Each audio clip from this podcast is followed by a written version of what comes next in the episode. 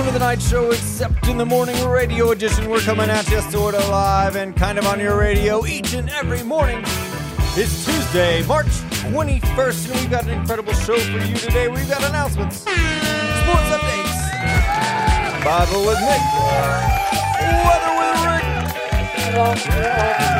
and a whole lot more.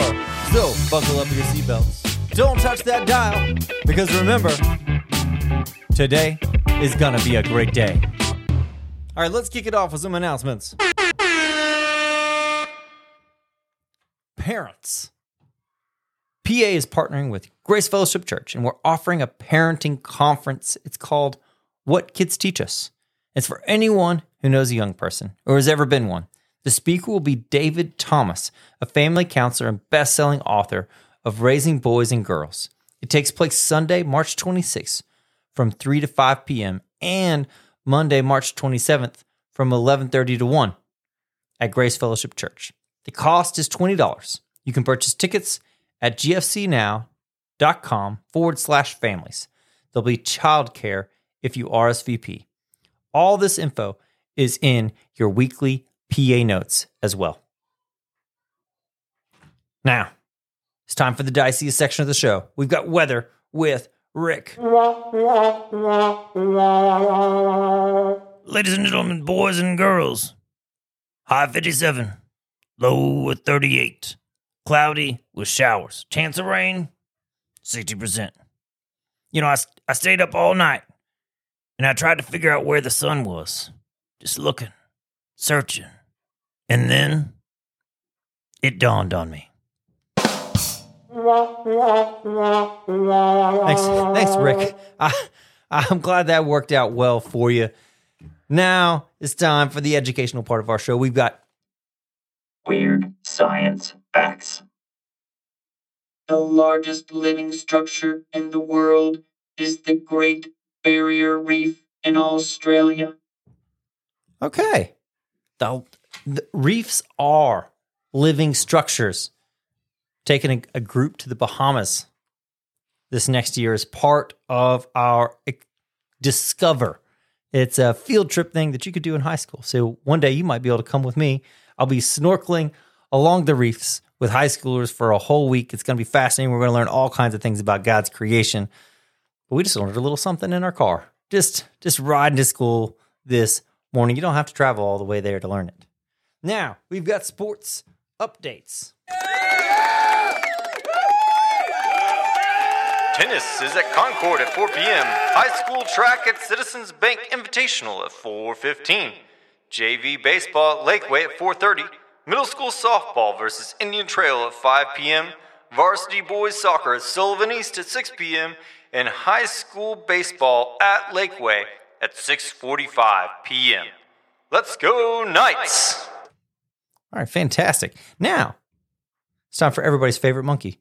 We've got Mick. Morning, Mick. I have a letter from your son, Tim. Oh, Hi, Tim. hey Tim. Hey, buddy. He wants to know what to do when you're sad. Hmm. You know, Mr. Holland, you'd think being a monkey would be the happiest thing ever. I get to swing from trees, eat fruit all the time, and sleep. But sometimes I get sad and lonely. Ecclesiastes 7 talks about how bad things hap- may happen to good people, and that sorrow is better than laughter. For by sadness of face the heart is made glad. This seems like crazy to us that sadness can make us happy. There's a time for everything a time to celebrate and a time to mourn. But sadness is temporary, and our hearts begin to heal when it's ready. So, to answer your question, Tim, when I'm sad, I pray.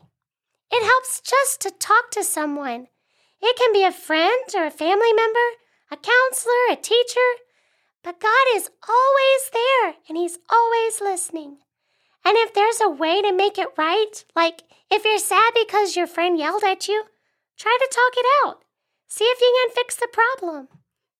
Not all problems that make us sad can be fixed, though. Like, talking about it won't bring my goldfish back to life, but it does help me remember the good times we had, which make me happier. I'd like to pray for Tim and any other kid listening who might be sad right now. Let's pray. Hmm. Dear Heavenly Father, Lord, we pray that you take away the sadness of all these children. Help them to see your peace and your glory, and help them to remember that all the things that we go through are just temporary, and that you have a plan, and that everything that we deal with is going to glorify you. We thank you for all that you've done. In Jesus' name we pray. Amen. Amen. That's a great lesson, Mick. You're right. Sadness isn't always a bad thing.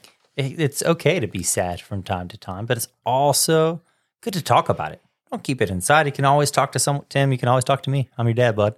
Uh, and you do. You do a great job with that. And you can be a listening ear for others too. Uh, so remember that friends share, but also friends listen. So let's talk a little bit more about being friends. This week, all of our Bible verses for thoughts are about being good friends uh, and loving each other well in community. So today's deep thoughts verse is 1 Peter 4 8 through 10.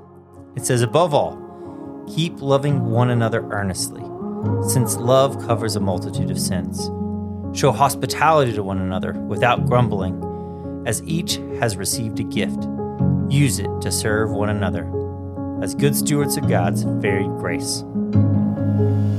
There's a lot in this verse to think through, but we've got to love each other well. We have to show hospitality without grumbling